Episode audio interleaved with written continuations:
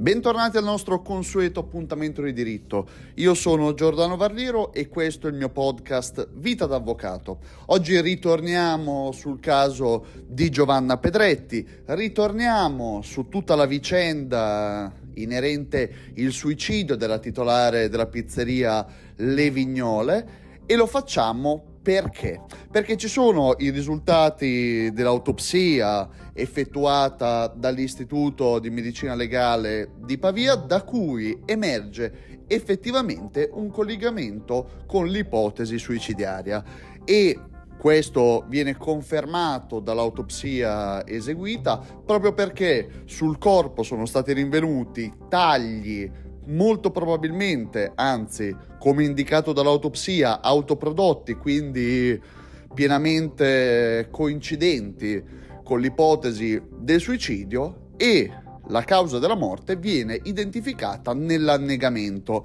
Nell'annegamento e quindi compatibile anche questo con la ricostruzione effettuata in questi giorni, secondo cui la donna con la sua auto sarebbe poi andata alle 4 di mattina della domenica eh, sulle rive del fiume Lambro per poi gettarsi e trovare la morte per annegamento. Ebbene, come sappiamo, la questione relativa a Giovanna Pedretti non è ancora chiarita, perché ancora non è chiaro da parte degli inquirenti, se si tratta di un commento che era stato scritto dalla stessa titolare, quindi dalla stessa Pedretti, per dare visibilità al suo locale, oppure se effettivamente esisteva questa persona che aveva lasciato il commento negativo indicando di non voler mangiare di fianco a persone omosessuali e persone disabili.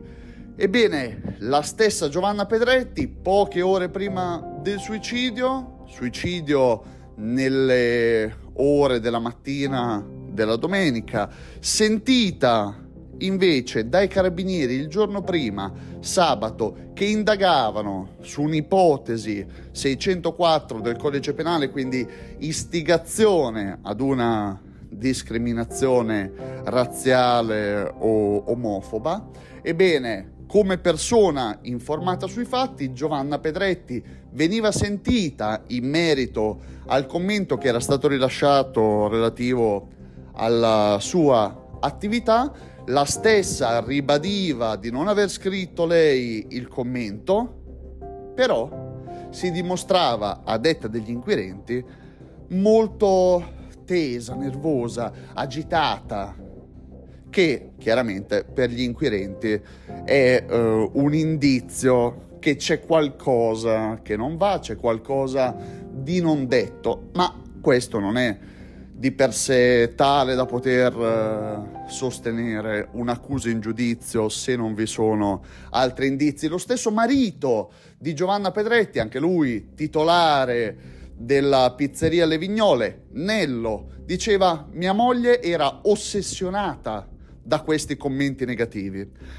E poi tutta la polemica che ne è scaturita, quindi l'intervento di Selvaggio Lucarelli e del suo compagno, così come altri che hanno sostenuto che il commento fosse falso, fosse fatto direttamente dai titolari della pizzeria Le Vignole per darsi visibilità e per uh, generare uh, attrattiva nei confronti dei clienti, dimostrarsi eh, falsamente a favore usando a loro favore la disabilità e l'omosessualità per dare rinomanza eh, al proprio locale e per dare quella, come possiamo dire, quella quello spirito di essere progressisti, di essere all'avanguardia. Anche lì, nel caso in cui il commento fosse davvero falso, perché far riferimento proprio a disabilità e omosessualità? Forse probabilmente perché viviamo in una società dove si ritiene che per essere all'avanguardia, per essere progressisti, bisogna tirare in ballo come al solito i diritti civili e quindi essere dichiararsi a favore di omosessualità, eh, disabilità, come se ci fosse ancora da dichiararsi a favore. Cioè, penso che ormai sia chiaro che eh, non dovrebbe ne essere neanche un tema di dibattito, perché non ci sono differenze tra le persone. Una persona è tale, così com'è e così come si mostra e come si intende deve essere rispettata. Quindi anche solo utilizzare omosessualità e disabilità per creare un commento falso è già di per sé discriminatorio perché ritieni che eh, non solo fai differenze tra le persone ma usi quelle categorie per farti promozione quindi già è becero e discriminatorio laddove però fosse falso il commento in realtà, come mh, mm, già diverse testate online stanno portando avanti, vi potrebbero essere altri commenti negativi precedenti sui quali si dibatte sulla veridicità o meno del commento stesso, soprattutto commenti risalenti al periodo della pandemia dove in tutti i commenti la linea comune a tutti è proprio la maleducazione dei titolari. Dicono va bene, la pizza così così, mm, sì va bene, accettabile, eh, senza infamia, senza lodi, ma il personale, i titolari sono maleducati. L'accoglienza non è all'altezza di una pizzeria. E questi commenti negativi trovavano sempre risposta da parte di Giovanna Pedretti che diceva se questo non vi piace, se questo non vi interessa, non siete i ben accetti. Um, oppure eh, riferimenti al fatto che il cliente fosse contrario al Green Pass, mentre invece i commenti si riferiscono all'attesa per... Avere la pizza, alla maleducazione, alla impossibilità di prenotare ad esempio per un compleanno e tutto questo a cui fa riferimento Nello, il marito di Giovanna Pedretti, quando dice mia moglie era ossessionata dai commenti negativi. Quindi quali certezze abbiamo di fronte a questa vicenda? Ancora nulla. L'unica certezza in più che ci dà l'autopsia condotta dall'Istituto di Medicina Legale di Pavia è che la causa della morte è l'annegamento, quindi compatibile con l'ipotesi suicidiaria.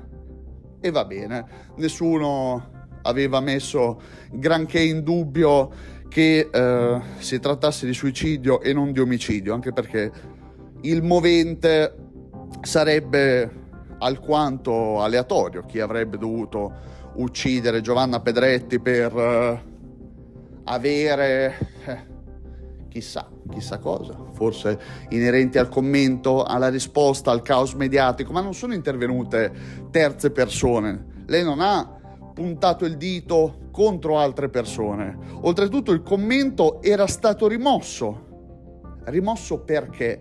Forse perché il vero autore del commento non voleva che la polizia potesse risalire tramite la polizia postale delle telecomunicazioni al reale autore del commento? Ma questo diciamo ormai tutti sanno che le piattaforme non rilasciano autorizzazione ai, ai governi esteri in merito ai post pubblicati o ai commenti rilasciati perché eh, se non c'è reciprocità di reato in entrambi gli ordinamenti, dipende poi soprattutto dove si trovano i server, se si trovano in America, se si trovano in altri paesi che non prevedono lo stesso reato, non prevedono reati informatici, non c'è reciprocità e la piattaforma risponde negativamente alle richieste dell'autorità giudiziaria. Quindi chi potrebbe aver cancellato quel messaggio? Il fatto che il messaggio sia stato cancellato in realtà depone a favore della tesi del messaggio inventato. Perché una terza persona, sì, diciamo forse siamo a 50 e 50, no? Potrebbe essere stato cancellato dalla stessa Giovanna Pedretti che l'aveva scritto, può essere stato cancellato da questa terza persona che per paura di essere intracciato dopo il clamore mediatico ha preferito cancellare il commento. Però c'era uno screenshot di questo commento. E Giovanna Pedretti aveva due cellulari, uno lasciato a casa, l'altro che se l'era portato con sé al momento del suicidio. Quindi bisognerà verificare anche all'interno dei cellulari della stessa Giovanna Pedretti se c'è stata questa attività, se effettivamente è stata lei a inserire il commento, questo potrebbe eventualmente venire fuori da una perizia sul cellulare. Ma in tutto ciò, ribadiamolo, l'unica certezza è la conferma dell'ipotesi suicidaria da parte dell'esame autoptico. Abbiamo l'altra certezza che Selvaggia Lucarelli, che aveva portato avanti una campagna contro questo post, riceve minacce di morte. Ora, a me Selvaggio Lucarelli non è mai piaciuta, non mi piace il tono, non mi piace il modo di fare, però questo non giustifica la minaccia di morte.